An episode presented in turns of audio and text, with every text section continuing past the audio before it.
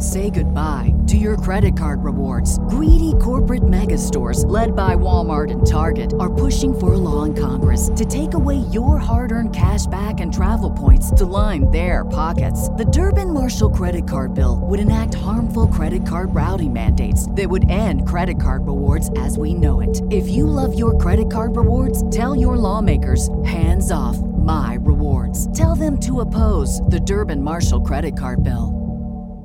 What's the easiest choice you can make? Window instead of middle seat? Picking a vendor who sends a great gift basket? Outsourcing business tasks you hate? What about selling with Shopify?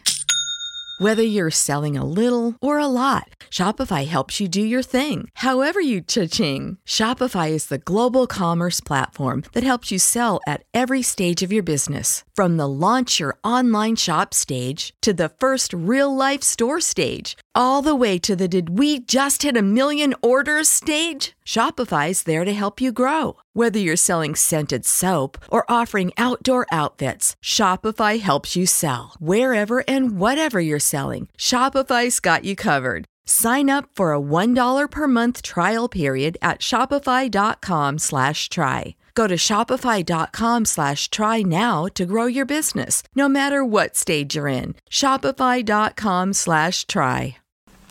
Welcome to the Boneyard with Steve Robertson. As always, I am your good friend and host, Steve Robertson, here on the magnificent Monday edition of The Yard. The Boneyard is brought to you by Bulldog Burger Company, longtime sponsors for this show. We love them. They love us. They love you too. Maybe not as much as I do, but they do love you. Go by there and check them out. Three great locations to serve you University Drive in Stark Vegas, Gloster Street there in Tupelo. Lake Harbour Drive in the Ridge and Flowood area. Go by, have the spring rolls as your appetizer. They will make you better looking. Trust the science. Get that great restaurant quality hamburger. Last week I had two. I had the Bryant and the Mississippi Barbecue Burger. Both were absolutely, in the words of Ben Howland, phenomenal. Phenomenal. Phenomenal. Uh, go by, check them out. You'll be glad you did. They're going to do a great job feeding you as you put your feet under their table. We're going to have a different format today. So we're going to go ahead and knock out our ads early because uh, no top 10 list today, no game recap, nothing like that. We're going to go ahead and just kind of talk about the state of state, kind of give you up to date what's going on. Mississippi State uh, football program. How about that? So, with that said, let's thank our friend Blair Chandler at closewithblair.com. That's C L O S E with Blair, B L A I R. Dot com. Blair Chandler is a mortgage professional. If you got mortgage needs, look out to look out for Blair because he'll look out for you. Give him a call or text today at 601 500 2344. Again, that's 601 500 2344. Uh, Blair is the guy that can get things done. He has seen it all and done it all in 22 years of experience in the mortgage industry. Recently made the move to Priority One Mortgage. That's what happens when guys get things done. There's opportunities for them to make moves, and Blair made one. And again, that's 601 500 2344. Don't forget our friends at Campus Bookmart. I will be there soon. Uh, we got a new book coming out, be released a week from today, and uh, they'll be stocking it at Campus Bookmart. And uh, you can go ahead and order all my books. They have all of my books there. And so if you want to wait to next week to buy a, the book direct from Campus Bookmart, you can complete your Steve Robertson collection in one handy click of the mouse. Campus Bookmart, a Starkvillian institution. Next time you're in town, go by and check them out. You'll be glad you did. If you can't make it to town, visit them on the World Wide Web at campusbookmart.net. And by being a loyal Boneyard listener, we'll give you a phrase that pays. That's BSR, which stands for Beautiful Steve Robertson.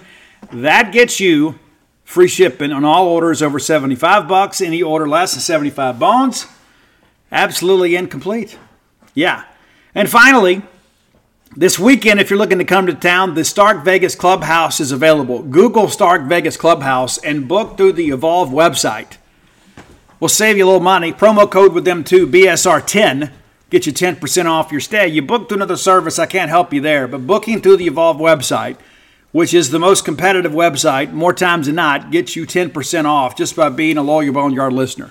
A great place to stay, whether you're bringing a work group to town, You want to have everybody under one roof? Yeah, that's great.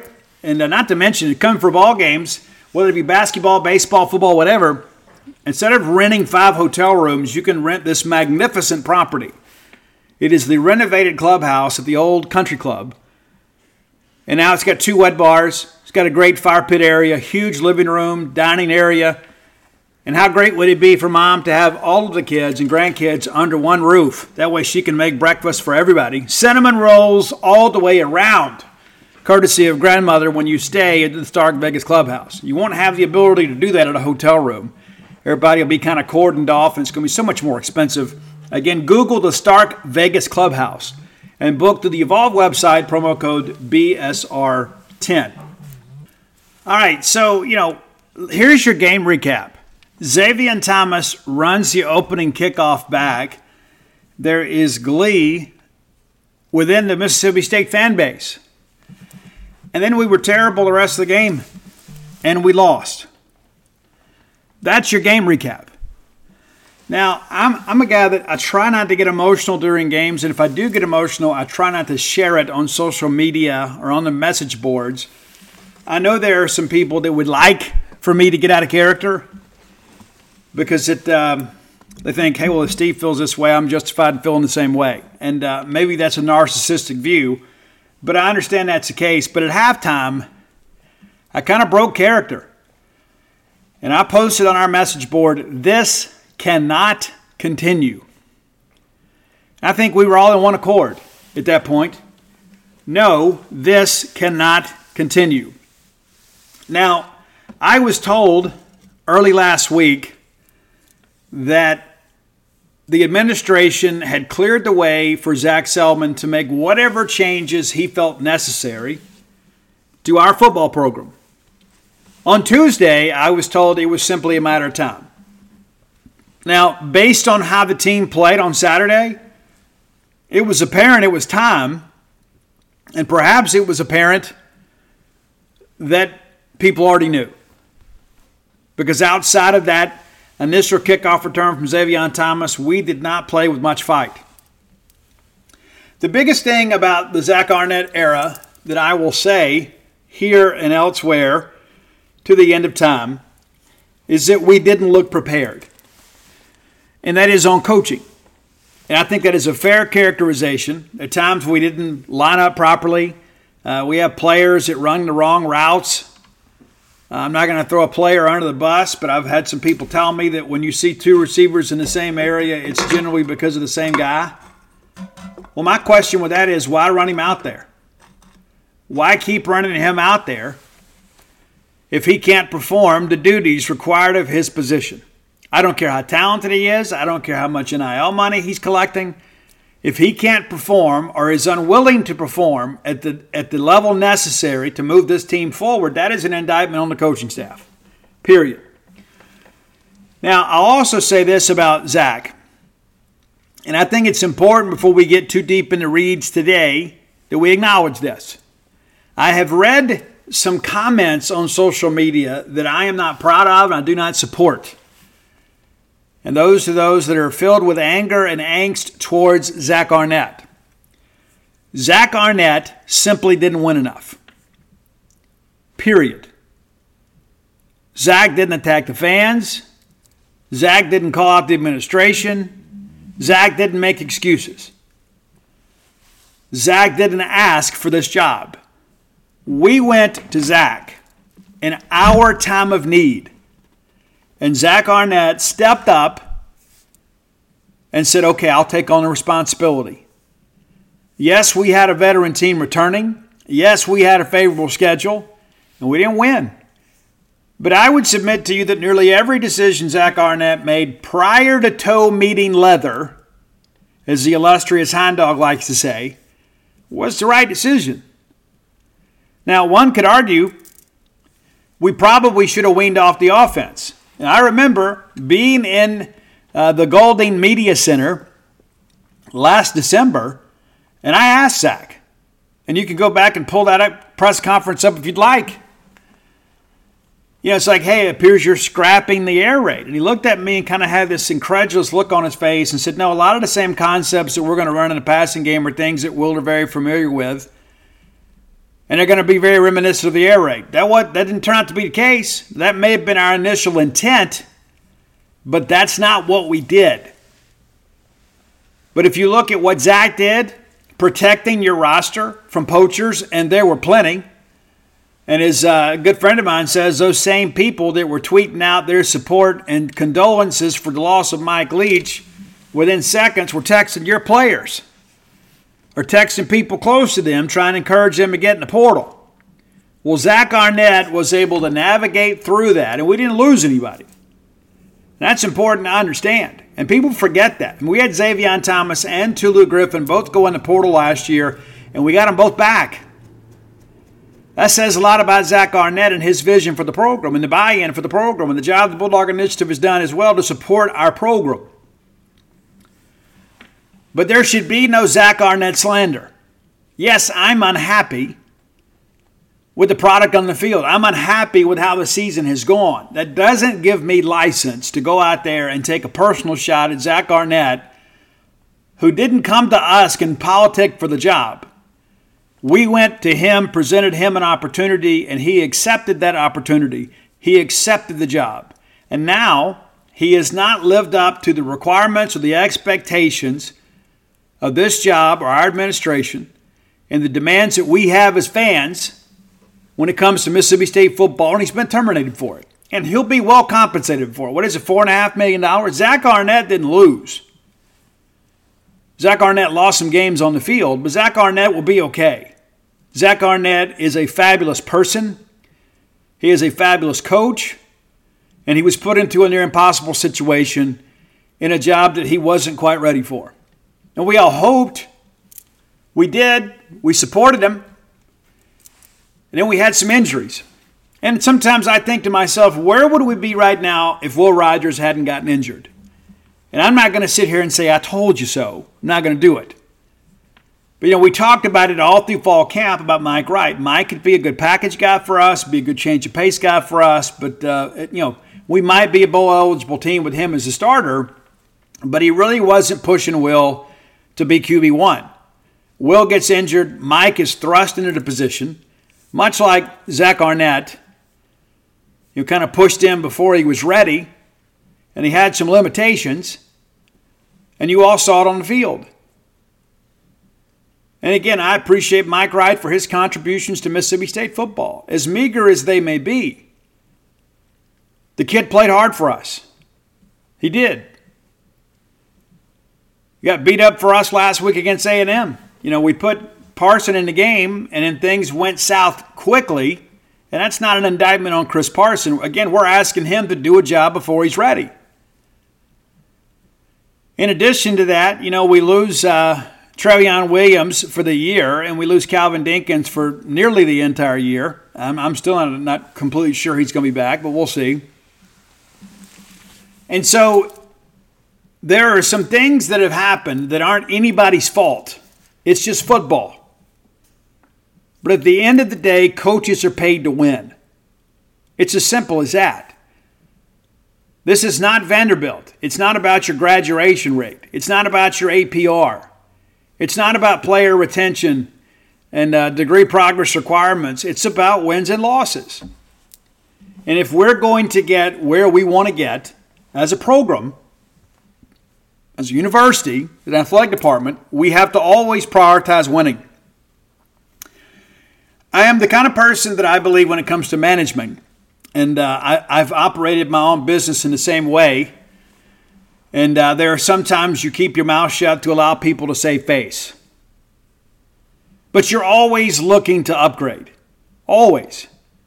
And if you're not looking to upgrade, you're going to regress. Just as we saw with baseball, right? I mean, how many times do we see after the 2021 year, we were a little bit too loyal to some players that at once were kind of role players for us? but they weren't ever going to be difference makers. They were never going to be major contributors. And we were too loyal to them. And ultimately, that's the reason we're in the position we're in. Rather than hit the portal hard in 2022, we said, oh, you know, we got all these guys back. We won a national championship together. And with the gift of hindsight, we can always say, well, you know, you don't want to be branded as the coach that won the national championship and then gutted your team or ran all these guys off. And it's like there's all these feelings of nostalgia. But that clearly was a mistake. And it would have been a mistake to keep Zach Arnett. We could have easily said, you know what, Steve, we've had all these injuries, and that's true, and that's fair. And yes, that's impacted our ability to put points on the board and win football games. Yes, we've had injuries. Yes, we've had alignment problems. Yes, we've had pre snap penalties. And that's the thing, too. You go back to that Southeastern Louisiana game. We had one penalty in that game. Do you recall that? And that was a face mask on a kickoff return of a kid trying to make a play. It wasn't anything stupid. And we walked away from that game thinking, you know what, hey, it was a little bit, you know, kind of, you know, herky jerky in the first half offensively. But we handled business and we committed one penalty. That's the mark of a good team. It's the mark of a well coached team with like, you know what? Hey, nothing else, man.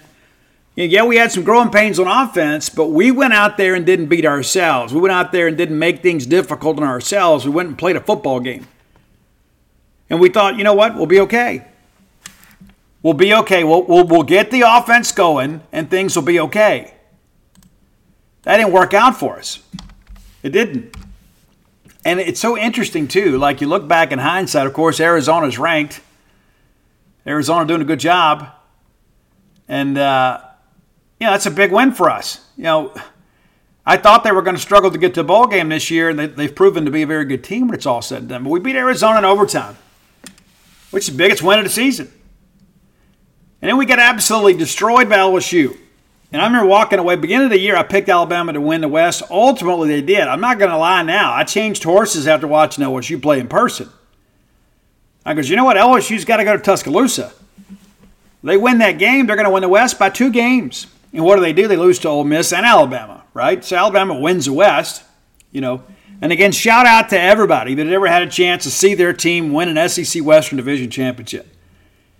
What an, what an accomplishment, right? Then we went to South Carolina knowing that was a must win. Now, offensively, we had a good day. You know, people forget that. You know, it's like, oh, we lost to South Carolina. And again, we, we said it then, and we all agree now. That loss, in hindsight, was terrible. It was terrible. Guys, Will Rogers threw for 487 yards in that game, 30 of 48 and we lose by seven. We could we play a little defense there, have a call go our way, but you know, offensively, we were beginning to show some signs of life. And you thought, okay, all right. We had a rough first half against Southeastern. We had a rough second half against Arizona. Had a rough game against LSU, but we put it all together for the most part offensively against South Carolina. Put up 30 points. You put up 30 points in the Southeastern Conference game. You got to win that game. The next week we get beat by Alabama and uh, scored 17 points in the game. And uh, not that it's a moral victory, but uh, we did a better job against them this year than we have in recent years. And then against Western Michigan, offensively, we played really well. I thought the play calling was good. I thought things were, I like, okay, if this is the offense we can expect the rest of the way, we'll have a good chance to beat our contemporaries. Will Rogers, 16 of 22, 189 yards, three touchdowns, so what an explosive day for him. But Mike comes in late, 7 of 10, 57 yards. Seth Davis runs for 65. It's a team we run for 194. You didn't have Woody Marks in the second half of that game, and you still put up over 400 yards of offense. You know, our issue in that game was defensively. We, we just had so many lapses defensively. 440 yards of offense for us. We gave up 413. But again, you begin to feel like, okay, offensively, maybe we're getting better. Maybe we're getting better. And then, then Will Rogers goes down. And then Mike Wright's thrust into the starting lineup. And we go to Arkansas, and we win the game 7 to 3. Could have lost at 10 7, could have won at 14 to 3. But we win. And even then, though, you thought, okay, well, I know we probably played it pretty vanilla. We tried to shorten the game. And I thought we managed that game about as well as we could, other than the fact that we missed some plays on the field. But as far as like kind of leaning on our defense, we had a great defensive performance. and you won the ball game, and even walking out that day, I even turned to Dana and I said, you know what? I don't know how the rest of the season is going to go. But I know this. I know that we came to Fayetteville, Arkansas, and we won an ugly football game, and it would have felt absolutely horrendous to lose this game. And it felt like we were going to for a second. Then we get ready to go to Auburn, and this is when things really begin to change. Now, there were already some fans out there that were already calling for change, and Arnett's over his head or whatever. I'm glad that's over with. Because if nothing else today, while it's a sad day for Arnett, it's probably a good day for Mississippi State football and, a, and probably a good day for our season. We went and played a pretty pedestrian Auburn team that had really struggled offensively. And what do they do? They immediately go up on us 14 to 3. Then we're caught chasing the game with an anemic offense. And I texted a good friend. I said, There's no way you can keep him after this. There's no way. There's just no way. That Monday, I talked to some people on campus that said, you know what, we really don't want to make a coaching change. You know, we're still hopeful that he would figure some things out. If we get to six and six, uh, probably okay. If it's the right six, you get to seven and five, you're certainly not going to make a change. You get to six and six, with all the injuries we've had, you could make a case to keep him. If we go five and seven, you can't. I agree with most of that. And then we go score three points against Kentucky and really didn't show up. And I can tell you the worm really turned that weekend. A lot of the people that before that were on the fence about keeping Arnett and about, hey, let's give him another year, I think we'll be okay. We're like, nah, I don't know how, Steve. And there are some people that write some really big checks to Mississippi State yearly. That Sunday after the Kentucky game, you're like, Steve, I can't support this anymore. I just can't. We got three games left to play, barring a miracle finish. I got to reevaluate my support. I love Mississippi State, but I can't continue to support this. We find out on Sunday, and again, kind of reiterated it on Monday, that uh, Max Johnson wasn't expected to play for A&M, and he's the number two quarterback. It's like, oh, they're going to play a third team quarterback. Guys, a third team quarterback led them to a 51 to 10 win. Let that sink in for a second. Not Conner Weigman, QB1, not even Max Johnson, former LSU starter and former A&M starter Max Johnson, a kid that hadn't played a meaningful snap of football in 2 years. Lit us up 51 to 10. At that point, I think nobody outside of his family would have supported keeping Zach Arnett as good a guy as he is, and as difficult as the circumstances were that he took it, this simply cannot continue.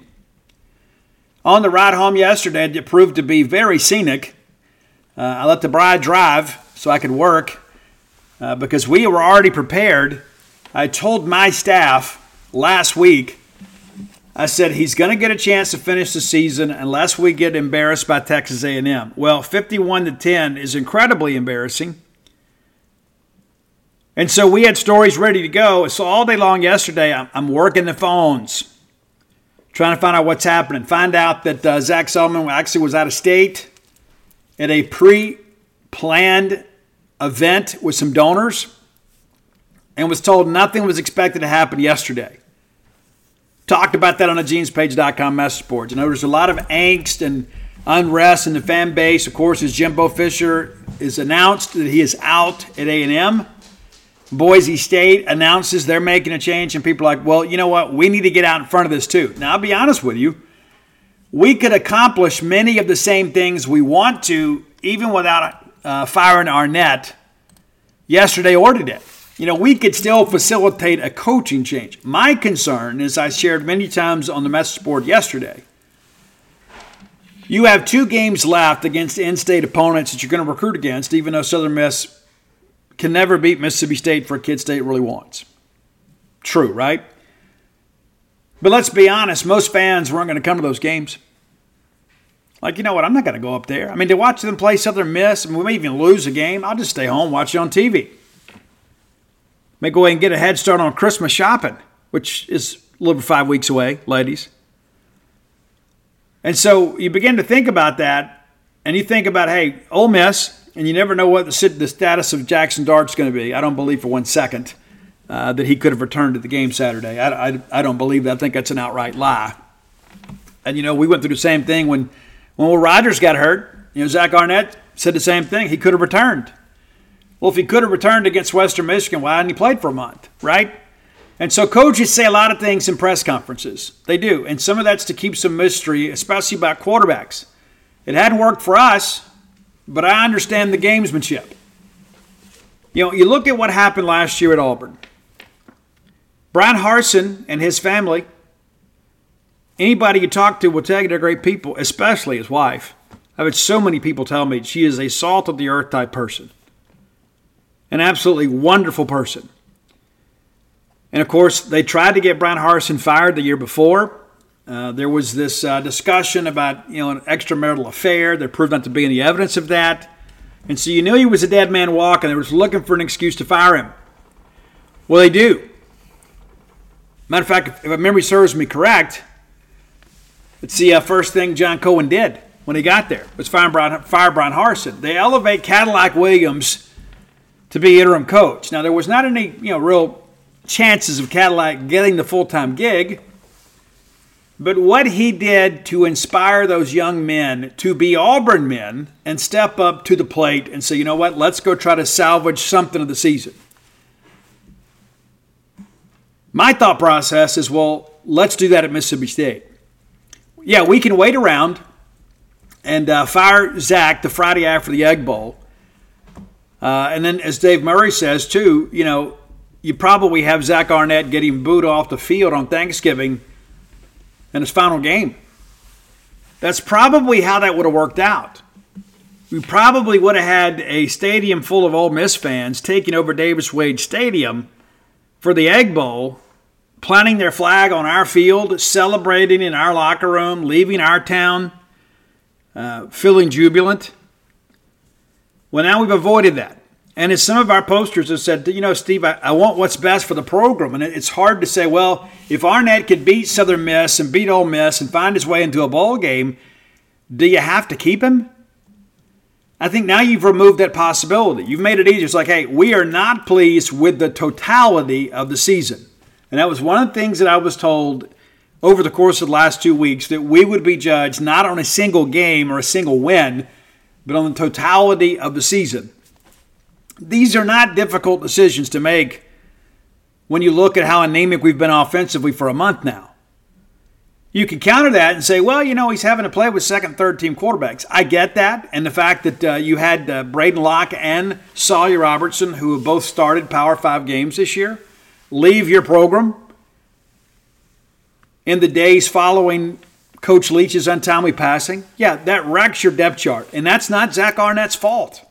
It's not like Zach's had three years to build a roster. And we kind of had to take what we had and kind of hope for the best. And then QB1 goes down, QB, RB1 goes down. And we just really haven't been the same. And so now it's about Mississippi State. It's not about Zach Arnett. And Zach would have never made it about himself. But now, as a fan base, we can rally around each other. You say, you know what? We know we're going to have change. We're excited about that. We're all taking advantage of our 60% off an annual subscription price at genespage.com to follow the coaching search. But you know what? Now I think I am going to go to those games. And we need you to come to these games. We talk about what fans can do. And of course, fans are being asked to do more and more and more and more and more. I get it. All that I'm going to ask you to do right now is have your butt in Davis Wade Stadium two times in the next 10 days. That's all I'm asking. I know it's 11 a.m. kick this Saturday. I'm going to encourage you make plans to be there because your coaches, but more importantly, your players need you to be there. Yes, I understand it's Southern Miss, but this is not about the opponent. This is about our program and our team. That was one of the things last year that you, you looked at Auburn and you know they had capacity crowds because of the fact they were so disenfranchised with the direction of their program. Like, you know, guys, I just I'll find something else to do, and it's like, hey, we're going to make change. And all of a sudden, those people answered the bell and said, you know what, I'm going to be there. I'm going to be there for those kids. I'm going to be there for Auburn. We need you to be here for Mississippi State. This is an unprecedented situation. You know, we don't fire coaches in the middle of the year. We don't. And you can run it all back all you want to. You know, Dave Murray and I were talking about that, Brian Haydad and I as well. But you know, what's what's the record for interim coaches? You know, Matt Luke, he beat us. Joe Lee Dunn, we beat him. You know, when he was an interim coach after the Billy Brewer scandal, I guess the second Billy Brewer scandal at Ole Miss, the one that ultimately cost him his job. But it's pretty rare that we do this. Sylvester Croom got to finish the year. Of course, Dan Mullen left of his own volition. Joe Moorhead was fired after the bowl game. And you go back even before that, you know, Jackie got to finish the 2003 season. As bad as it was, he got to finish it out. Rocky Felker got to finish it out. I mean, you, you could run it back. This is not a normal situation at Mississippi State. We traditionally have just waited to the end of the year and fired somebody the morning after the Egg Bowl. That's traditionally how it's been done. But now you've got a guy fired in season and there's no scandal. There's not. It's not a situation where, oh, well, you know, Steve, there's this happened or well, this happened, or, you know, there's something happened off the field. None of that. But Zach Selmon made his recommendation to our administration. They approved that recommendation. He made a decision to go ahead and make a move. Uh, you know what the Egg Bowl means to Dr. Keenum. Uh, we don't want to limp in there, but we need everybody that can be to be there because, again, this isn't about a coach, it isn't about a future coach. This is about Mississippi State. Now, we've all had varying opinions over the season, even dating back to Arnett even being elevated from interim coach to head coach.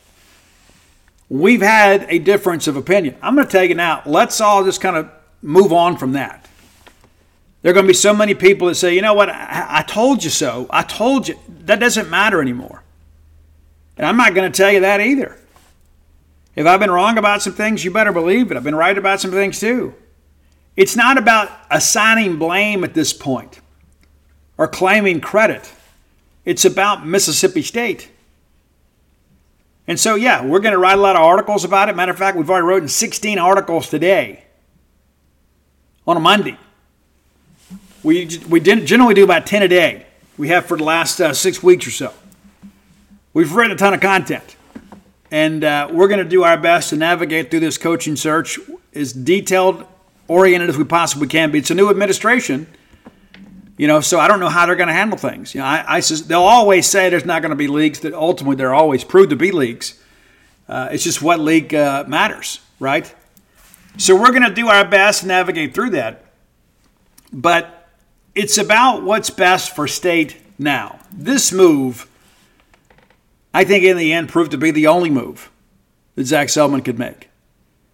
Uh, I don't know about you, but I like the Egg Bowl trophy being here. I do. Now, Ole Miss is playing a lot better football than we are right now. There's, there's no question about that. Now, the health of Jaxson Dart's kind of up in the air. I suspect he won't play this week against Louisiana Monroe. And then we'll see what happens on Thanksgiving.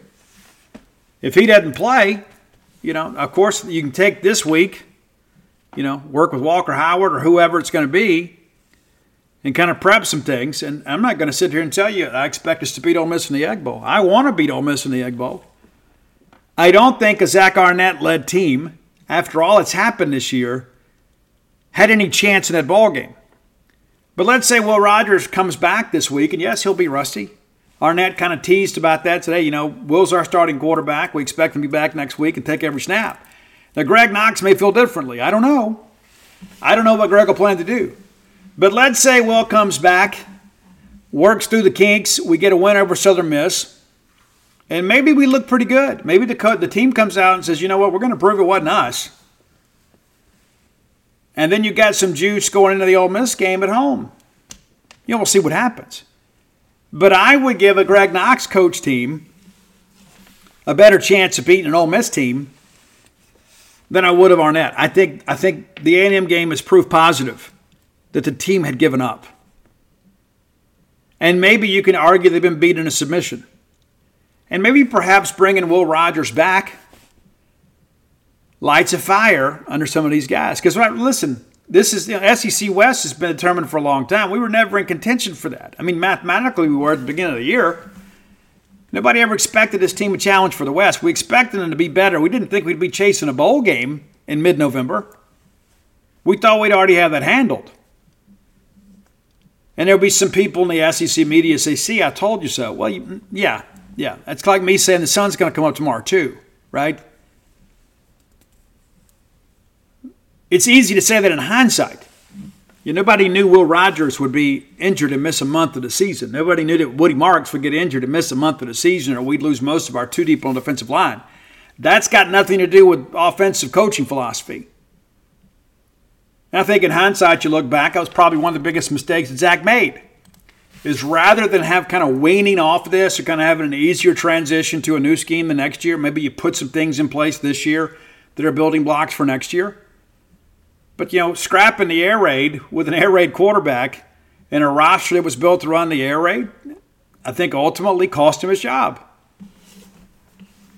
You said, well, Steve, you just said it's about wins and losses. Yes, I think that's why their wins and losses are what they are. It's because of the changes we made offensively. There are times we look like a duck out of water. So I don't know. Bring Will Rogers back. Maybe let Will call plays. I don't know.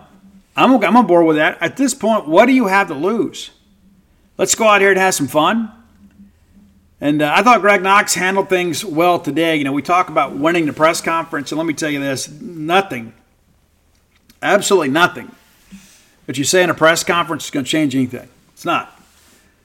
But I felt like Greg's attitude and demeanor today, if that's what we work with over the course of these next couple of weeks, I think you're going to be a lot happier with the product on the field. I tell you, back on uh, Saturday, as we're in College Station, Texas, I was surprised, and I, I, I spoke to Stefan Krajisnik about this today. You know, looking back in hindsight, even in the moment, I thought, well, Zach's awfully different.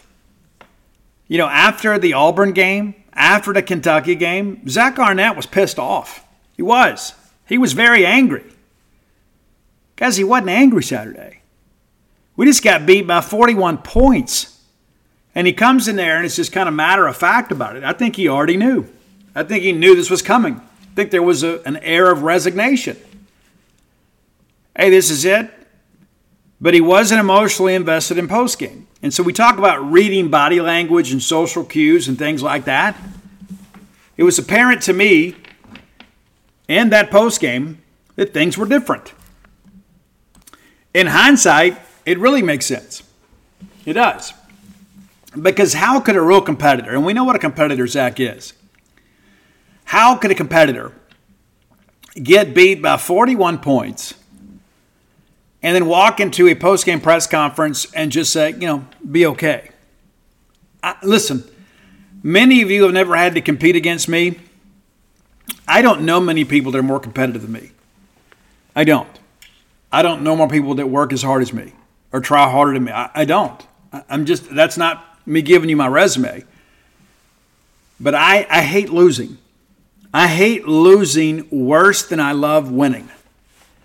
I can't stand it when somebody gets the better of me. I can't. And maybe that's uh, one of those deals that uh, maybe it's a character defect of mine. Maybe I need to be more accepting of those things, but I'm just not wired that way. I'm just not. I can't stand it. And if I had gotten beat by 41 points, I may have gone in there and flipped the table over. Now, I don't know if Zach is as competitive as me. I, I believe that he is. But I just felt like the way that all that kind of looked, and this morning, even looking back at it, it makes sense. Got some reports last week that uh, team really wasn't engaged in practice. They were just kind of going through the motions. And it showed on Saturday. And so Zach Selmon could have sat back and said, well, you know, this is kind of the Mississippi State way. We just usually wait to the end. I think Zach Selmon has an obligation to you, to me, and to everybody that loves Mississippi State So, you know what? Hey, this thing with Zach may be over. But we're going to try to do something to salvage something from this season because our student athletes and our fans deserve better. And I respect it. I hate it for Zach. I wish things would have gone much better for Zach. I, I do. I like Zach as a person. I do. And I think people forget how dominant the defense was last year in the Egg Bowl. You know, Zach Arnett's a brilliant coach, and he will have another opportunity, and he will deserve another opportunity somewhere else. But I will forever be grateful to Zach Arnett for stepping up in our time of need. And I think people forget it's so easy how we move on, right? We think about it in hindsight, and it's like, you know what, Steve, you know, I don't remember being that bad. Guys, when Mike Leach died, for a lot of us, a part of us died too. Because you love Mississippi State and you understood what a national treasure that Mike Leach was. And I don't know if you know this, but uh, the story that I wrote that my friend the pirate, I was told that it was the most read story in the history of 247 Sports. Now, that's got nothing to do with me. It just shows you what a treasure Mike Leach was and is. I was on the radio and TV for the next couple days, and again, it wasn't about me. It's about Mike Leach. And it's so easy because familiarity breeds contempt, right? When he was what when he wasn't our coach, you only saw the sound bites, right? You only saw when he won. You saw when he put up big numbers. You're like, hey, look at Leach, man. Wouldn't it be great to have him? When you get him here, and you understand there's a lot more to the Mike Leach experience maybe you thought. And so last year we dealt with it all year long. It's like, oh, Mike Leach should be fired, should be fired, should be fired. And we end up having one of the best seasons in school history. And just when we thought maybe we were turning the corner a little bit and said, hey, we're going to be one of the most veteran teams in the conference next year. Leach is back, Rogers is back. He'll, he'll set a new record for SEC passing. Yeah, it's going to be a historic year. And then Mike Leach goes to Brian Hadad's uh, Christmas party on Friday, and it's the last time any of us ever see him. And it crushed us. Even the people that were the Leach critics, everybody was crushed because our collective loss reverberated throughout college football. It was an unprecedented situation. And everybody around the country is coming to our message boards and are, are tweeting at us and just telling all of us, man, we hate this for you guys. We love you. We're so sorry this happened. Your loss is our loss too. And we wondered, what do we do now? Well, Zach Arnett, of course, uh, steps up and coaches us to a win against Illinois in, in the ReliaQuest Bowl, and uh, probably the biggest bowl win since the Allyn McKeen era when we won the Orange Bowl and we were drifting. And we were unsure of what we should do next. Well, Steve, should be a national search. Well, the portal's about to, you know, got portal things we got to worry about. What do we do? We don't have time for a search. We got signing day coming up. We got to do something quickly. And then, boom, out of nowhere, I got a phone call and says, "Hey, what do you think? This direction we go." I remember saying then, I think it may be the only decision we can make for what's best for our program right now promoting Zach Arnett, in my opinion, when we did, was really the only decision we could make at that point. I think it was the best decision at the time.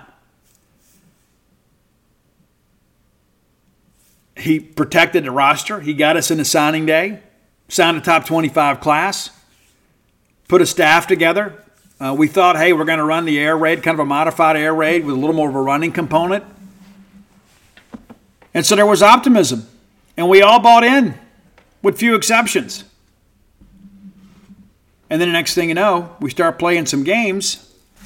And uh, we thought, hey, there's some growing pains here, growing pains there. And even though we lost LSU and Alabama, we thought, you know what? Hey, we're we're two and three because we knew Carolina was a swing game. We were hoping to be four and two heading into that you know stretch in October against our contemporaries, and we thought, hey, if we can be four and two with Arkansas, Auburn, Kentucky, and home and A and M coming up, if we win a couple of those, that gives you six. You knock off Southern Miss and Ole Miss in the Egg Bowl at home. You're an eight and four a year. That wasn't an unreasonable expectation. And I remember saying back then, people were like, "Ah, Steve, you're first year coach. Maybe six and six, seven and five is best we can hope for." And I thought, hey, with this favorable schedule and experienced roster, if we go six and six or seven and five, we've hired the wrong guy.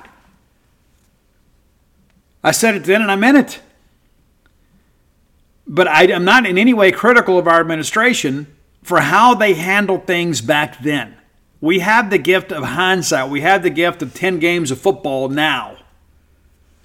At the time, what we were facing, we had to do something to stabilize the program. And I commend the administration for making the decision, and I commend the new administration for saying, you know what? We did what we had to do then. This is what we have to do now. And that's what leadership is. Now, I had some people tell me earlier in the year, I said, you know what, we committed to Zach Arnett. We told him we'd be patient with him. We knew there'd be some uh, growing pains this year. But when you begin to look at next year's record and next year's potential record against that schedule, you begin to think to yourself, guys, if he's going to go six and six this year and five and seven next year, we might as well go ahead and do it. If next year is going to be a rebuilding year, I'd want it to be with a first year coach than a last year coach because I don't think you give him year three, right? If he has a losing record this year, or even a six and six record and a losing record next year, he's not going to get year three. So if that's understood, and that's the you know that's the gift of forethought and the ability to project, I think Zach Selmon really didn't have much of a decision to make. I think it all just centered around the timing. And he decided it was now. And he said, you know what? In his press conference today, you know, we evaluate, we evaluate, we're always continually to evaluate. Um, and I think he shared in our evaluation. And it doesn't matter who said it first. All that matters is where we are now. So now we begin a coaching search in earnest. And we begin to think about what's best for Mississippi State football.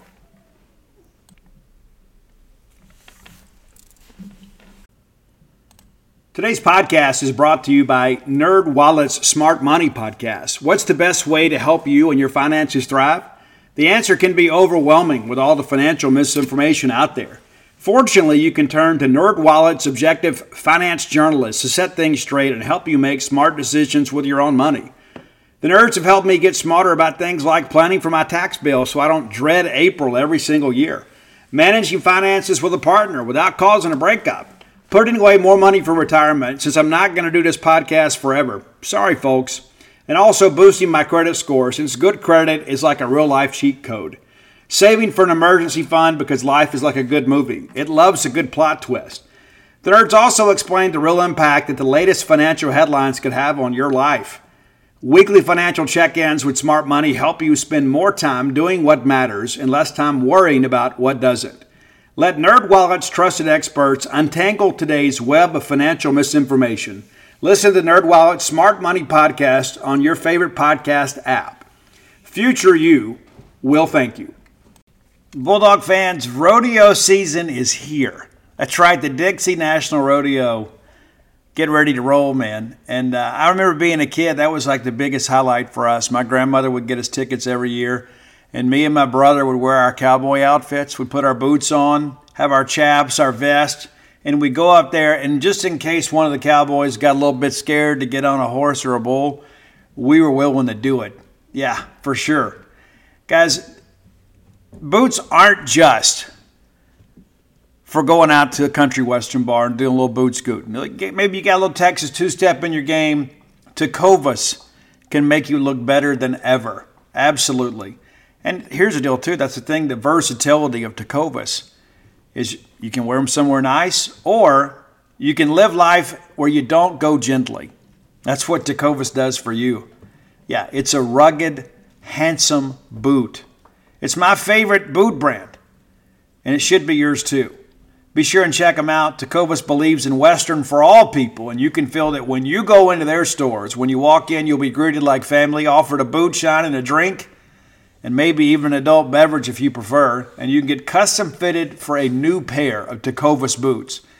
You can get custom leather stamping or branding, whatever you need to make it feel somewhat individual. Look up your closest store at tecovas.com. But if you can't make it to a store, Tecovas delivers the most premium quality and most comfortable Western goods right to your door. Visit tecovas.com. That's T E C O V A S.com and you know what, partner? Point your toes west.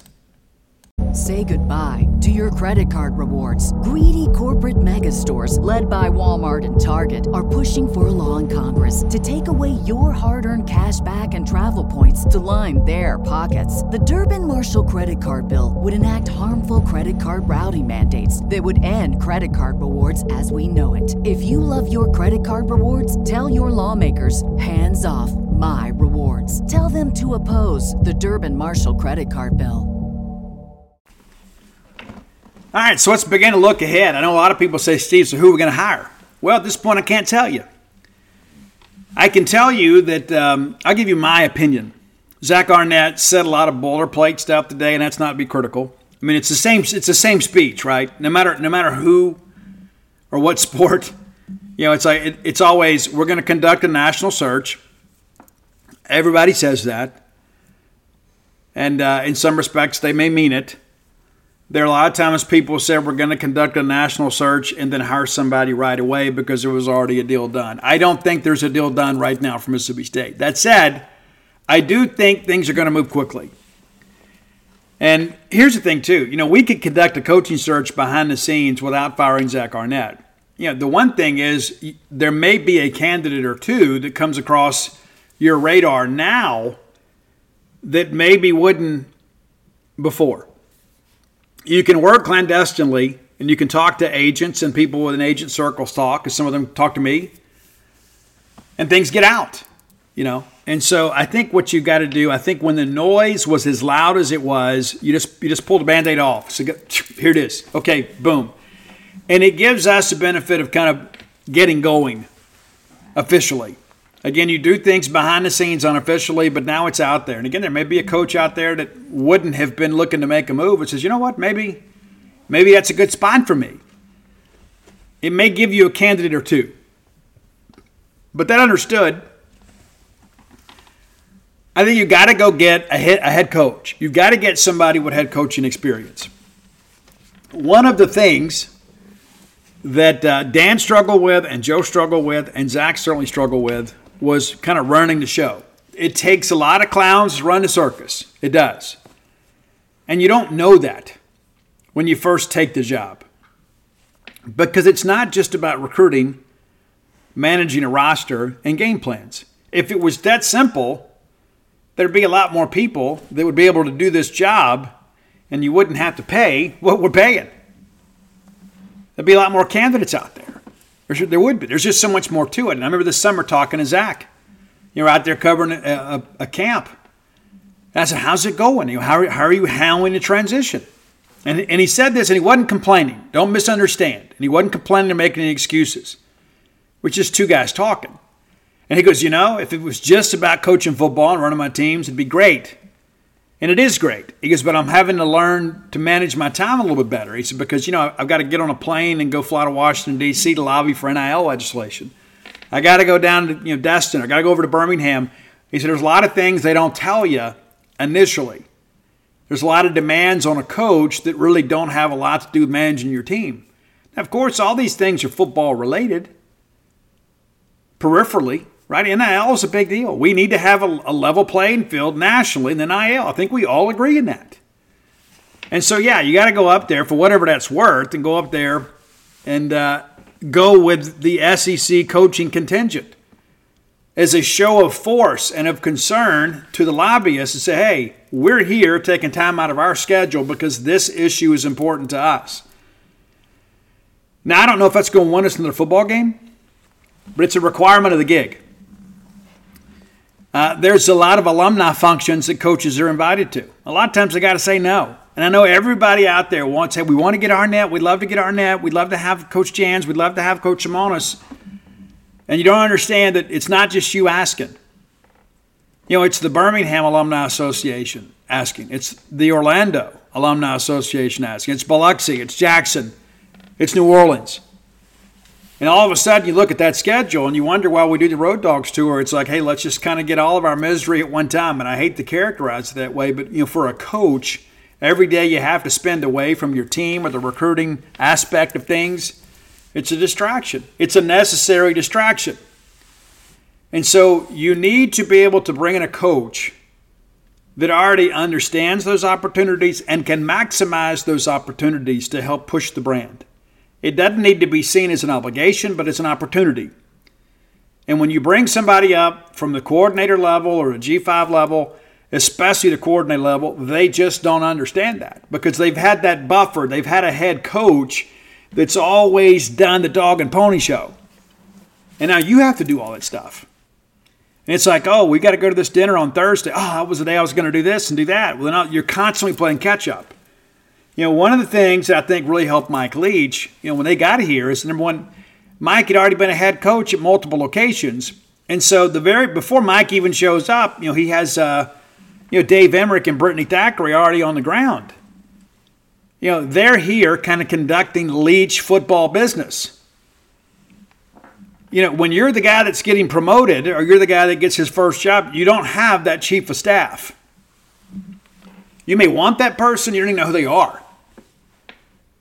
And they don't know the job either. And so maybe you bring somebody in that you know and you trust, maybe they're a friend. And uh, I'm, not, I'm not a big proponent of doing business with friends because I don't want to have to fire a friend. I would, and I have, but I don't like doing business with friends. You know, when Dan Mullen got hired, Dan had trouble putting a staff together. Did you know that? You know, Dan Mullen, people forget. You go back and look at that first staff of Dan Mullen's, and let's do that, right? Let's take a look. Okay, so Mullen brings Hevesy. You know, uh, was the co-offensive line coach with Addazio at Florida.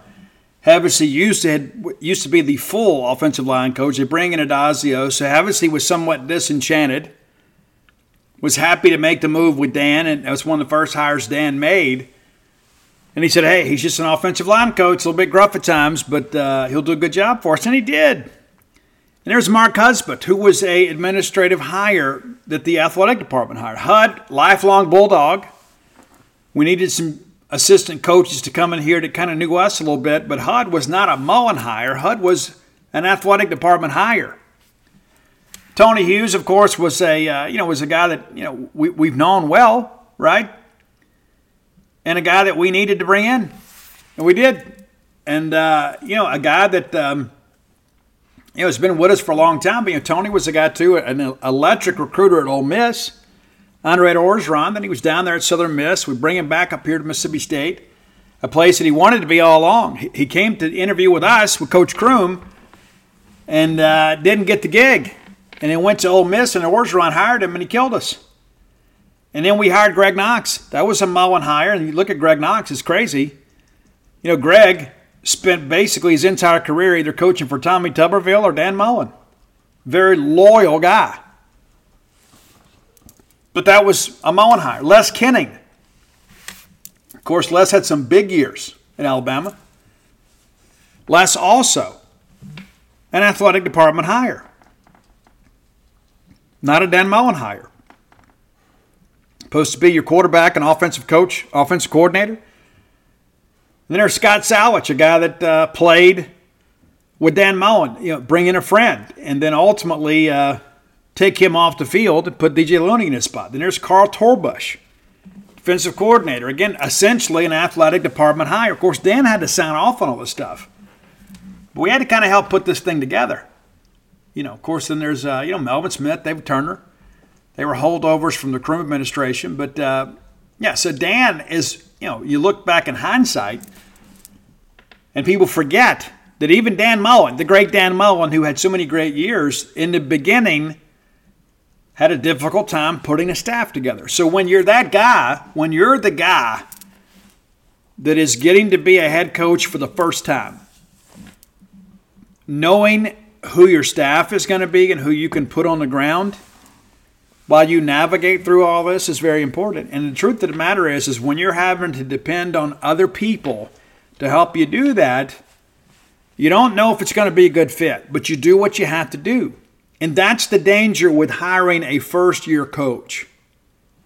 When you hire an existing coach, whether they be at the G5 level or at the P5 level, They've already got a staff together, and more times than not, they bring those people with them, especially on the support side. Because there's just so many moving parts to all this, right? You got to have somebody keep the schedule. You got to have somebody that's going to, you know, handle all the administrative things that you don't have to. It's a much different dynamic. And that's the thing too about bringing in a G5 guy. You know, uh, yes, you have the staff, but I worry about from a recruiting standpoint. Yeah, I think I, I think about this in baseball all the time, and and it certainly applies in football. Basketball is a little bit different because almost everything now in basketball is NIL driven, just about all of it. Um, but you know, it's like people say, "Hey, let's go get this mid-major coach.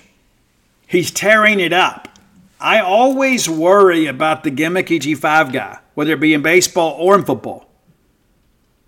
And the reason that I say that is because do they know an SEC player when they see one on the high school level?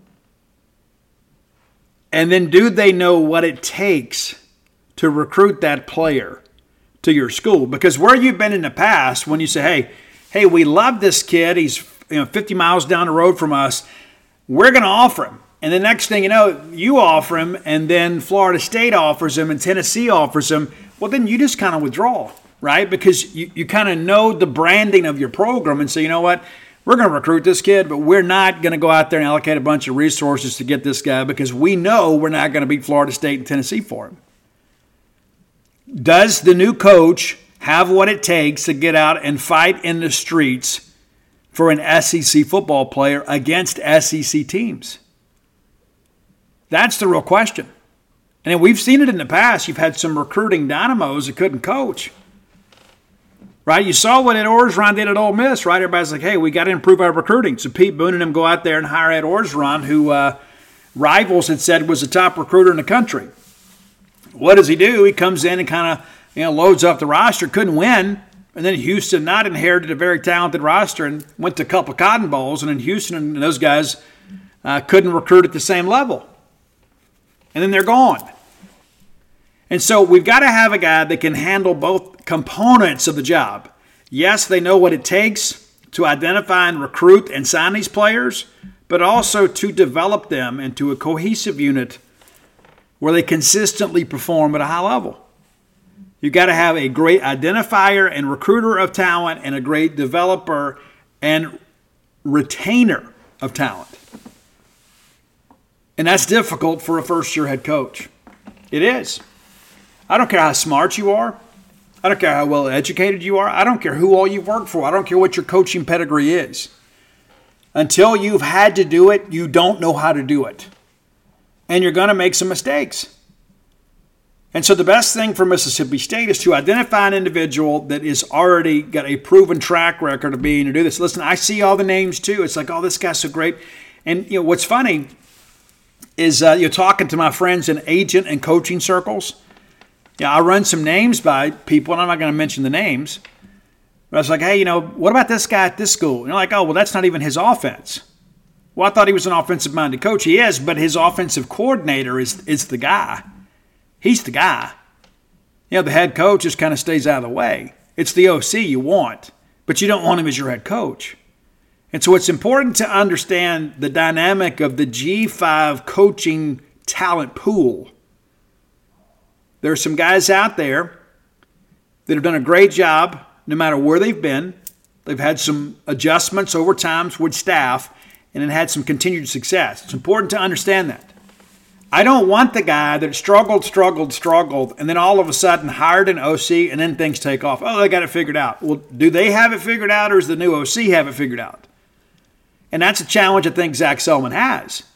Is you've got to look through all that through your vetting process because I'm going to tell you, the search committee, and I understand how important they are. I get it because they're going to tell you the hot names in coaching, but you've got to do your own due diligence. You can't just depend – on these coaching firms, these search firms, to help you navigate the search.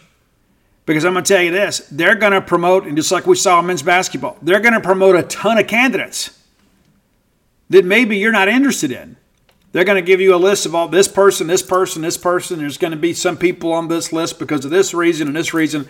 That doesn't mean it's the best individual for Mississippi State. And there are going to be some people out there too that have a vested interest in their friend getting a job. And maybe it's to their friend's best interest, but not to Mississippi State's best interest. We've seen that happen a couple times in sports. You know, we go out there and we chase somebody and, hey, listen, I, I got somebody I want to promote.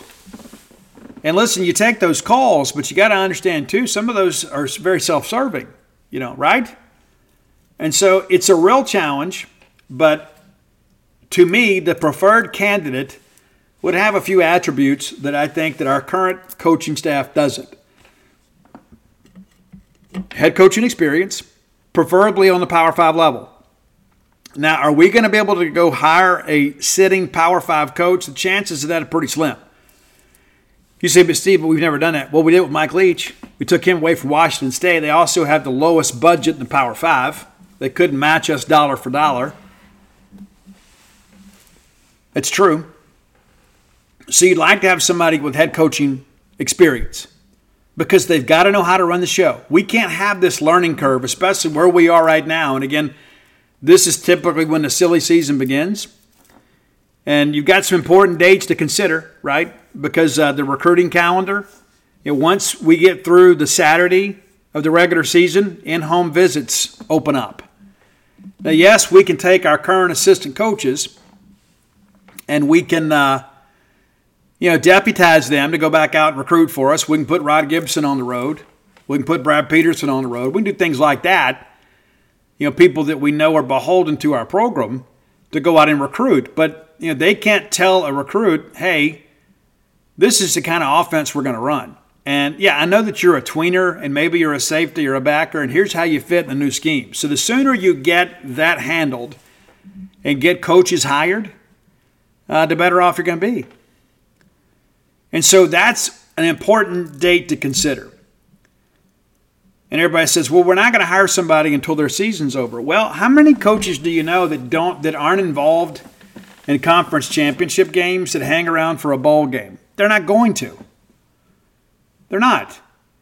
And so let's say, for an example, that we are closing in on a higher Egg Bowl night or that weekend, right? Chances are our coach is going to be coaching somewhere that Saturday. And ideally, you'd love to be able to introduce them here that Monday. Now, if they're playing for a conference championship game, that's going to go another week. You may have a deal in place, but you know you're going to let that guy coach in that championship game. I mean, you, you, you don't ever see that happen really, but you don't see people that uh, aren't playing for something meaningful say, "Hey, well, I want to hang around and go coach a Liberty Bowl." That just doesn't happen. They, they just go ahead and hire an interim coach because that bowl game doesn't matter if they're in the playoff, they're going to want to continue to be part of that. And so that's something to consider too. And we have to make you know the best decision that is long term in the long term interest of Mississippi State. We can't say, hey, we have to have a guy by this date when the right candidate maybe has to play a little bit longer. Now, all that understood, that might preclude some guys because of the fact that you know, the portal is a real and present thing, and it opens the Monday after Championship Saturday. And yes, you would have some opportunities to recruit your players back, but you'd like to prevent them from getting in the portal if you could. And a lot of people will say, you know what, I'm going to get in the portal and uh, see who they hire, and I'll see maybe what I can get. And then it becomes a much more expensive proposition for you. Now, I have been given some numbers about Bulldog and ISTA that I believe are accurate. I'm not going to share them here today. But I'm encouraged, and I've, I've been a guy that's beat the drum since the beginning. Uh, not to say that we should stop, but I believe we are in the best position we have ever been in when it comes to NIL and football uh, fundraising. The numbers that I have been given are very encouraging. Are we where we want to be? No. But are we better off than most people think we are? You better believe it we're in a good spot. Not in a great spot, not in a bad spot. Now, other people go out there and act like that, you know, we're going to have to shop at dirt cheap, you know, to make life work for us. And that's just not the case. But in order to save some of that money, we need to have a coach here that uh, can sell his vision. Because one, there may be some guys out there that are encouraged, hey, you need to go get in the portal just to be sure you got something, right? Because you never know. The new coach may come in here, maybe he's going to run a scheme that doesn't fit you, and you'll be stuck there, waste your eligibility, right? Well, then they get in the portal, and then within 24 hours, you got you know 50 schools contacting them and say, "Hey, we can give you this, we can give you that." And you're like, "Hey, well, coach, I'd love to come back. However, I went to portal, and this school offered me $100,000 to transfer, and so I want to stay here, but I really need that hundred grand." And right now, many of you, like your stomach is churning because, listen, I get it. I feel the same way. But that's the reality of what we face, and it's legal. And so the sooner we get a coach hired, the sooner we can get into the homes of recruits and also have an opportunity to begin to build some relationships and, and really just kind of remove some anxiety from the roster. It's like, hey, you're our guy. Now, there's a lot of names out there. There's a huge funnel of names, and it's only going to get bigger and bigger and bigger in the couple days, right? By the end of the week, you know, we may be talking 50 people. And we put up a hot board today, got some names that we believe in and some ones that we know are just kind of names connected to the search uh, through previous relationships or whatever. And we'll begin to eliminate those, right? We put that up. The first board's always the, uh, you know, the one that is very comprehensive. And it doesn't matter, you know, I remember when I, we put up the pitching coach board – uh, I remember just like it was yesterday, we put out the uh, the pitching coach search board. We'd never done that before. We thought we'd make a big deal out of it, and uh, we had Justin Parker on our initial hot coaching search board. And I remember as soon as people were like, "Oh, these names are so gross," and then we ended up hiring Justin Parker. People forget the fact we had him on the first hot board.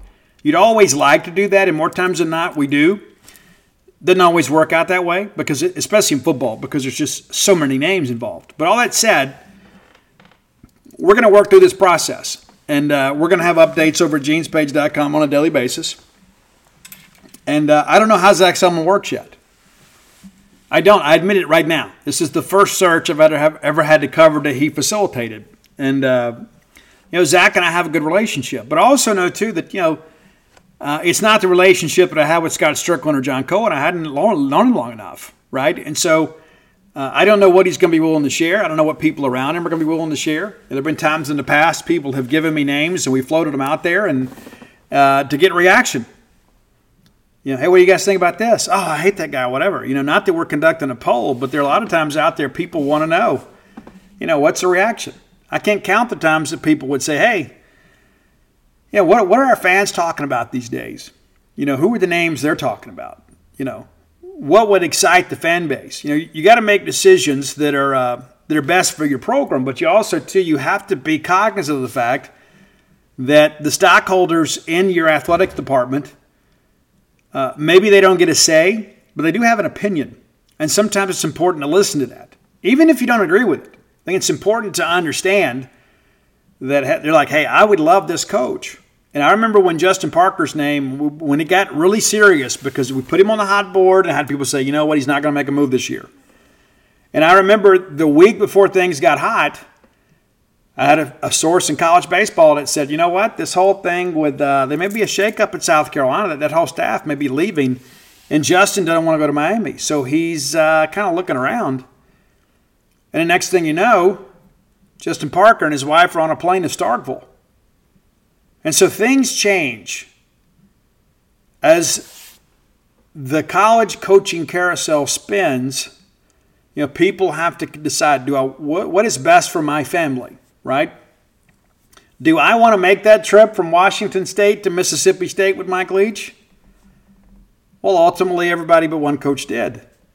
And the one that stayed behind wasn't uh, one that they chose to retain. And so that was a pretty tidy undertaking. It didn't take us a lot of time, effort, and trouble. You know, of course, it requires a lot of phone calls, and sometimes we get it and sometimes we don't. But I think it's important that we don't have this piecemeal approach to putting a staff together. And I think that's another big part of hitting the recruiting ground running is to have a cohesive staff that already has a relationship together and so then they in turn come here as a group and get right to work. Rather than, okay, I've got my chief of staff here, my friend from junior college or whoever, you know, and then uh, I've, I've hired somebody that uh, I knew from uh, you know my days in high school that I've always loved, that have no clue what they're doing. And then, okay, we're going to hire this coach and that coach, and I got to interview this coach. I mean, you, you want to spend that time recruiting and not having a piecemeal of staff together. You know, we went through some of that with Jim Moorhead too. You know, people forget, you know, when Jim Moorhead took the job, there was already kind of an agreement of who the DC was going to be. And then that person backed out. And we hired Bob Shoop, which ended up being okay for sure. But I think it's important for our, our fans to understand that, you know, when you go hire the first year head coach, when you go get the coordinator, it makes all of this staffing so much more difficult. Because number one, you don't have the you don't have a network like a sitting head coach does. You don't have people that are already beholden or loyal to you. And there may be people out there in the past who say, hey, when I ever get a head coaching job, I want you to be one of my coordinators. You're like, oh, yeah, sure, Joe. You whatever. Yeah, we'll do that. And then when the time comes, you're like, you know what? I don't, I don't know if I want to go to Mississippi State or if I want to leave Michigan, right? That happens. But like with Mike Leach and his crew, you know, hey, it's like Mike shows up, brings the entire offensive staff with him uh, approaches Rocky Long, you know, approaches a few other people, and uh, we get Zach Arnett. And, and I would venture to say Zach did a good job for us. And at times the defense was downright dominant, and other times not too much. But Leach had a network. Leach had a staff. And of course, he brings in Darcel McBath, and everybody will tell you, that's a Leach guy if there ever was one. You know, so there wasn't much question about Darcel coming, and I was excited about Darcel coming. I thought it was huge, you know, for Darcel to come. And you kind of start putting this thing together, and even then, there were some challenges. And so you want the new coach to have the opportunity to focus on football first. And that's why I think it's so important to get a sitting head coach. Doesn't matter to me if they're from the G5 level or the Power 5 level. And again, the chances of us going out and landing a Power Five coach are are tough. Let's just call it for what it is. But I don't think we have to go do the old poor old Mississippi State thing and let's just go out there and hire a coordinator and hope for the best. This is an important recruiting class for us, but no class is more important than the health of our program. Not when you got the benefit of the portal. And even though we've struck out at times in the portal, uh, you can get players. And you may not be able to get the high school players you want after transition, uh, but uh, you've got the ability to kind of replenish your roster, which previous coaching staffs have not had that opportunity to do. And that's important to understand too. But I will forever be grateful to Zach Arnett for stepping up and uh, doing what we needed him to do as best he could. He just simply didn't win enough. I don't think any less of him as a coach or a person. And I think it'd be pretty cool, man. I really do. If our fans took to Twitter, even though Zach hadn't been on Twitter in a long time, and a lot of that too, I don't blame him. But uh, if our fans just kind of message to me, thanks, Zach. Thanks. You know, no disclaimers needed. You don't have to have a caveat and said, well, you know, coach, we just didn't win enough. You know, coach, thanks for stepping up when we needed you. Period. I think that'd be a really cool thing. I texted Zach a little bit earlier. I didn't get a response. I don't expect to get one. I didn't send a text expecting to get a response, but I sent a text earlier today thanking Zach for his contributions to Mississippi State. And Hunch, I appreciate everything he did and tried to do for Mississippi State football. And, uh, you know, again, he didn't win enough, but I, I'm, I'm not walking away bitter or angry at Zach Arnett, and I don't think anybody should. At least from our fans. None of our fans should look at it and say, oh, I'm so glad. It's like all this stuff, like the people, like we're, we're relieved today because now we know, right? The Jimbo Fisher thing is much different. We're going to talk about it a little, little bit before we get out of here. The people at A&M were so sick and tired of Jimbo Fisher, they could not wait for him to be fired, right? I mean, you know, four losses in what, all but one season. Yeah, I mean, that's not what they signed up for. It was a big coup when they got him, but they didn't get the return on the investment. So I understand all the pent up frustration and angst that comes out. That's just not the case here.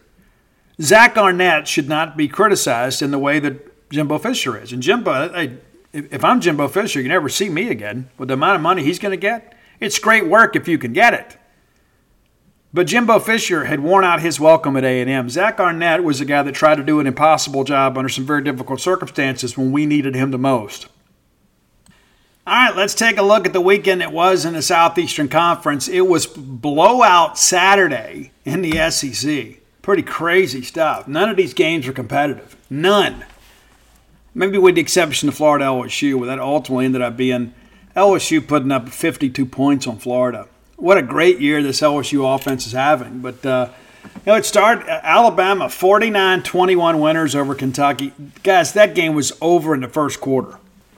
It was, and uh, we talked that last week. Kentucky only has two wins all time against Alabama, and uh, it's been a long time since the Tide has been to Kroger Field. They removed all doubt and had the West clinched before Ole Miss took the field. There were so many people talking about uh, the Ole Miss Georgia game was the biggest game in Ole Miss history. I don't know that I, I agree with that. I think the 2003 game between Ole Miss and LSU, when Eli Manning buckled under the pressure, probably the biggest game in school history. And so Ole Miss holds the distinction. And some of you, for some reason, uh, I guess maybe you're beholden to too many Ole Miss friends in your life that we're not supposed to discuss that. Guys, we can have a bad season and have strong opinions about other teams. That doesn't preclude us because of the fact that we're struggling and we just fired our coach that we can't have an opinion. And I've got a strong opinion about this. Ole Miss holds the distinction of being the only team from the 1992 expansion. We went to six team divisions. The only team in the history of the SEC West from 1992 did not make an SEC championship game as Ole Miss. And yes, we're going to comment on that. And if you don't like it, then you can learn to live with it. Because yes, we're going to point that out. Well, Steve, we only went one time. Yeah, but at least we went, right? I'd rather be, you know, a has been than a never was. say, but Steve, they're having a better year than us. So? And even in their dream season, they couldn't get it done. Once again, Ole Miss proves that they're in neighborhoods they don't belong as Georgia beats them 52 to 17. 52 to 17. Guys, it was a 14 14 game, and then you look up and it's 28 14 at the half. And then in the second half, Georgia outscores them 24 to 3. They didn't touch Carson Beck. He did whatever he wanted to do. And again, this Georgia team has been kind of up and down this year. And you look up, they're still 10 0. They're still headed back to Atlanta. It's crazy. It is. And the same thing can be said for Alabama. Beginning of the year, we thought this was a vulnerable Alabama team. And all of a sudden, you look up and their only loss is to Texas. And we had this discussion on the genespage.com message board yesterday. If Alabama wins out, they're going to playoff and say, well, Texas, that doesn't matter. If Alabama wins out, and they should, is they host UT Chattanooga and then travel to Auburn, and they should win both of those games handily. Of course, you know, you throw the record books out in a rivalry game. But if they find a way to beat Georgia, they're in the playoff. And if Texas wins out and Alabama wins out, I'm voting Alabama ahead of Texas because that win over Georgia is loud. South Carolina, Oliver Vanderbilt, 47 to 6. We expected that to be a game that uh, Carolina would win with some ease, probably not that much. Carolina offense been good last couple weeks. And again, I go back to the beginning of this. After week two, I told you guys Vanderbilt's done winning football games, and they are.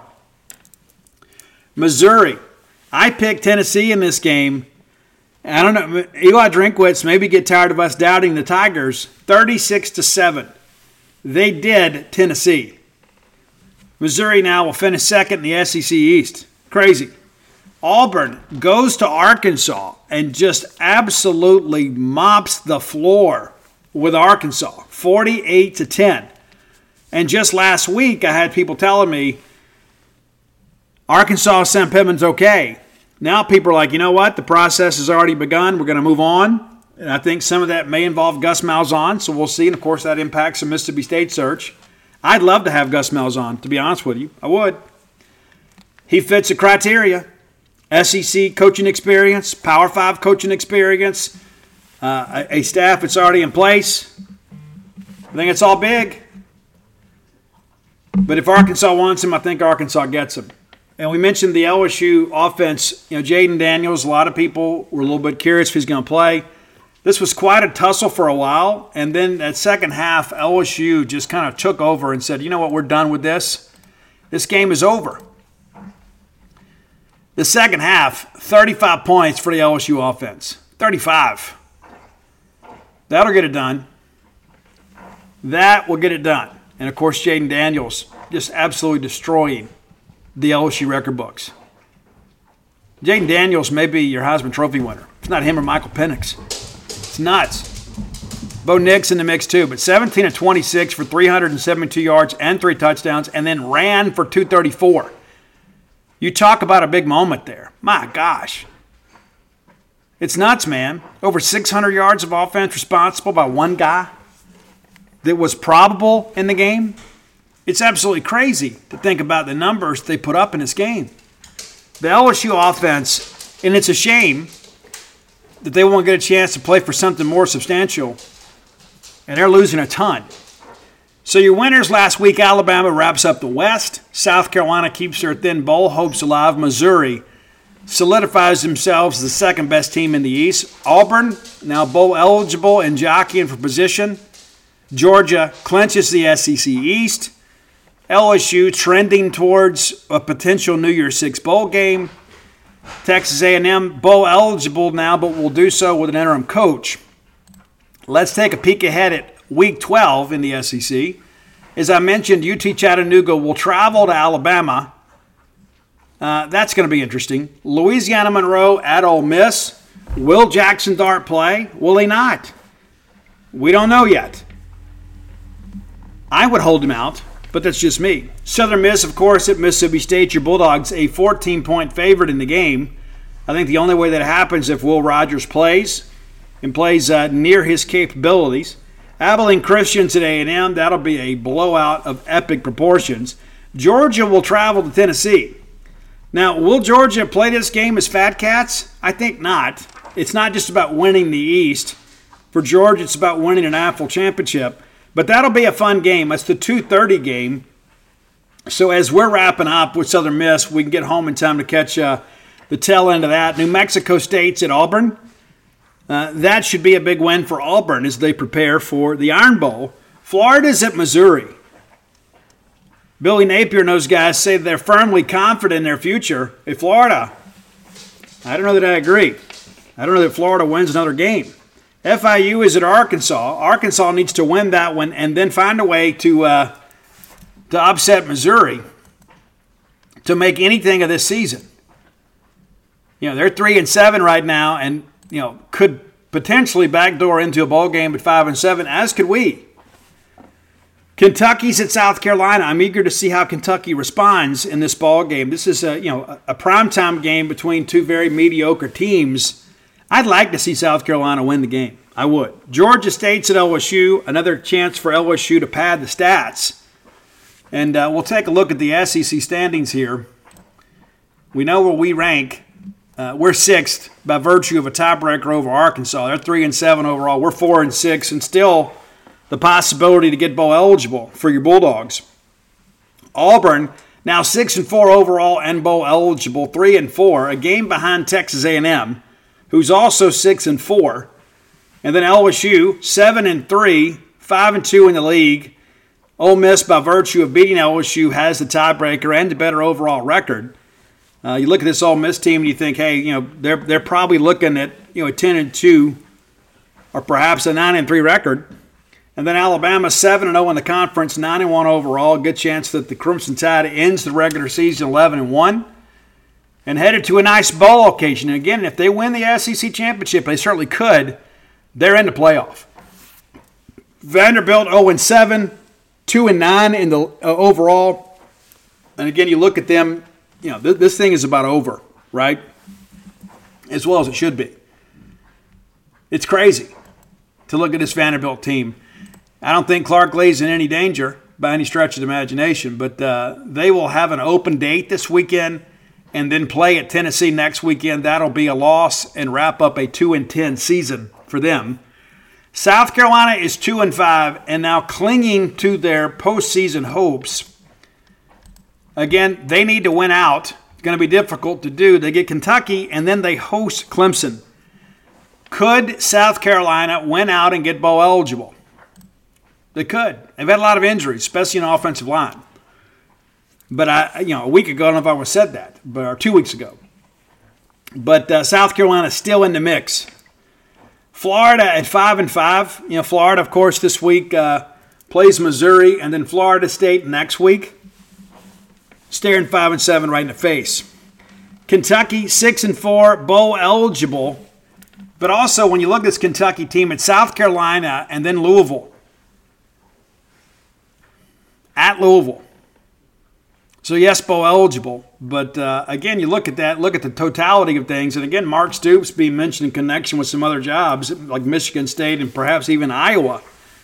If uh, Kirk Ferentz moves on at Iowa, Tennessee seven and three overall, three and three in the league. Missouri a game ahead of them at four and two, and uh, by virtue of the tiebreaker, it's going to be almost impossible to catch them.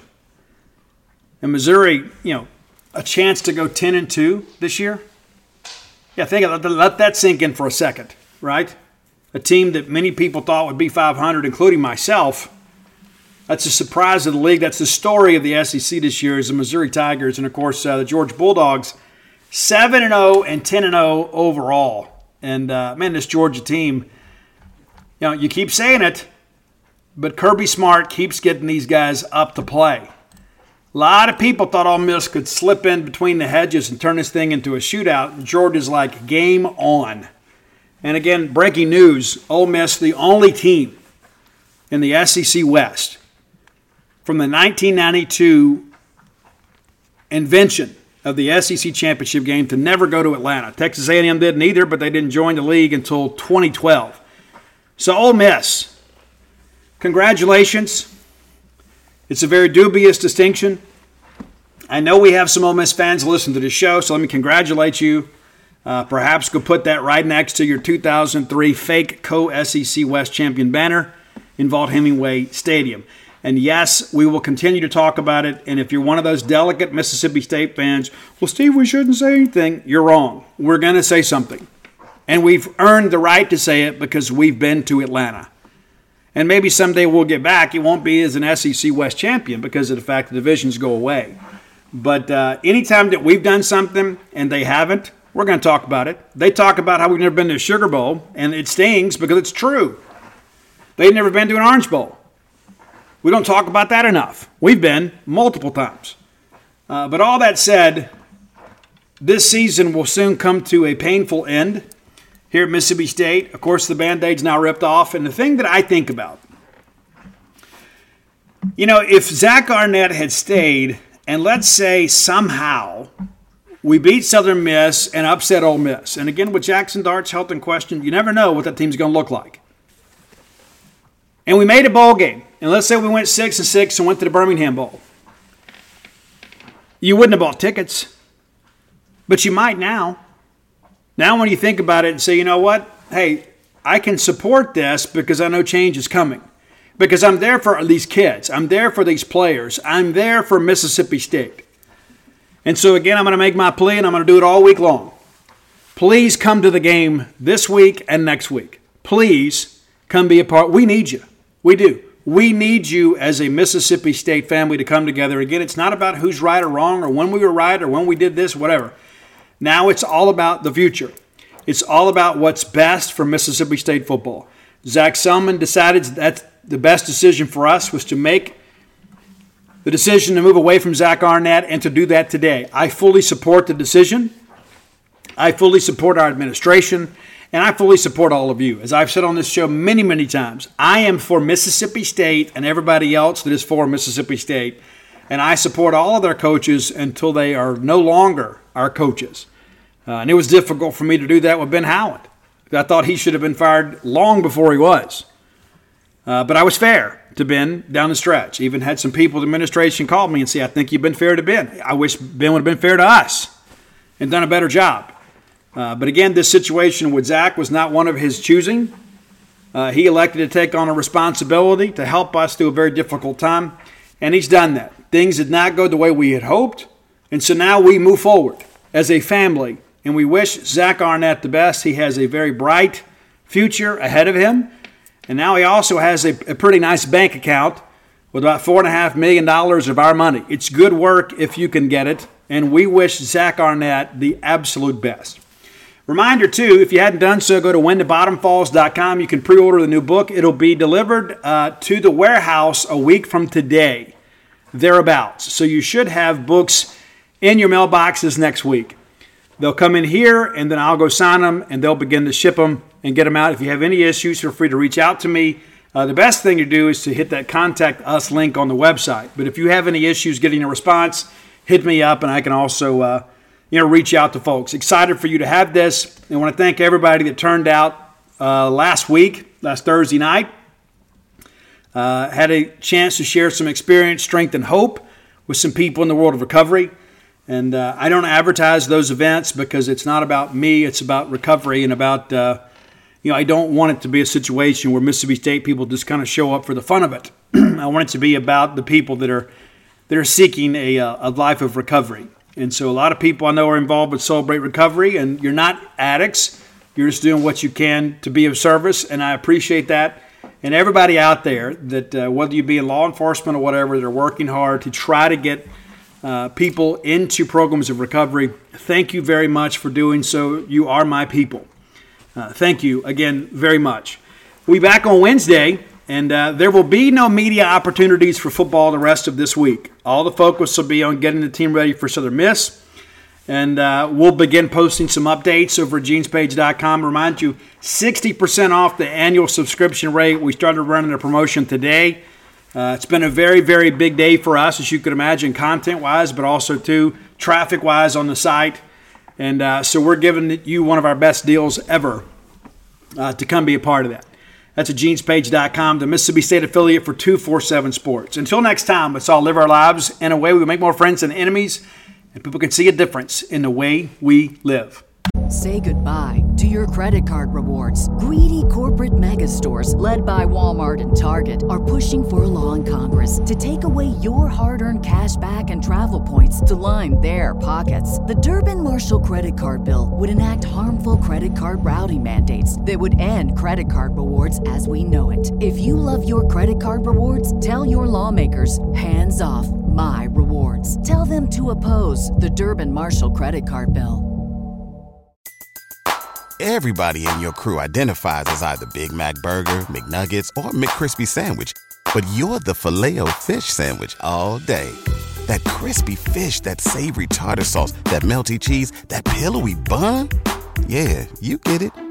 Every time. And if you love the filet of fish, right now you can catch two of the classics you love for just $6. Limited time only. Price and participation may vary. Cannot be combined with any other offer. Single item at regular price. Ba da ba ba ba.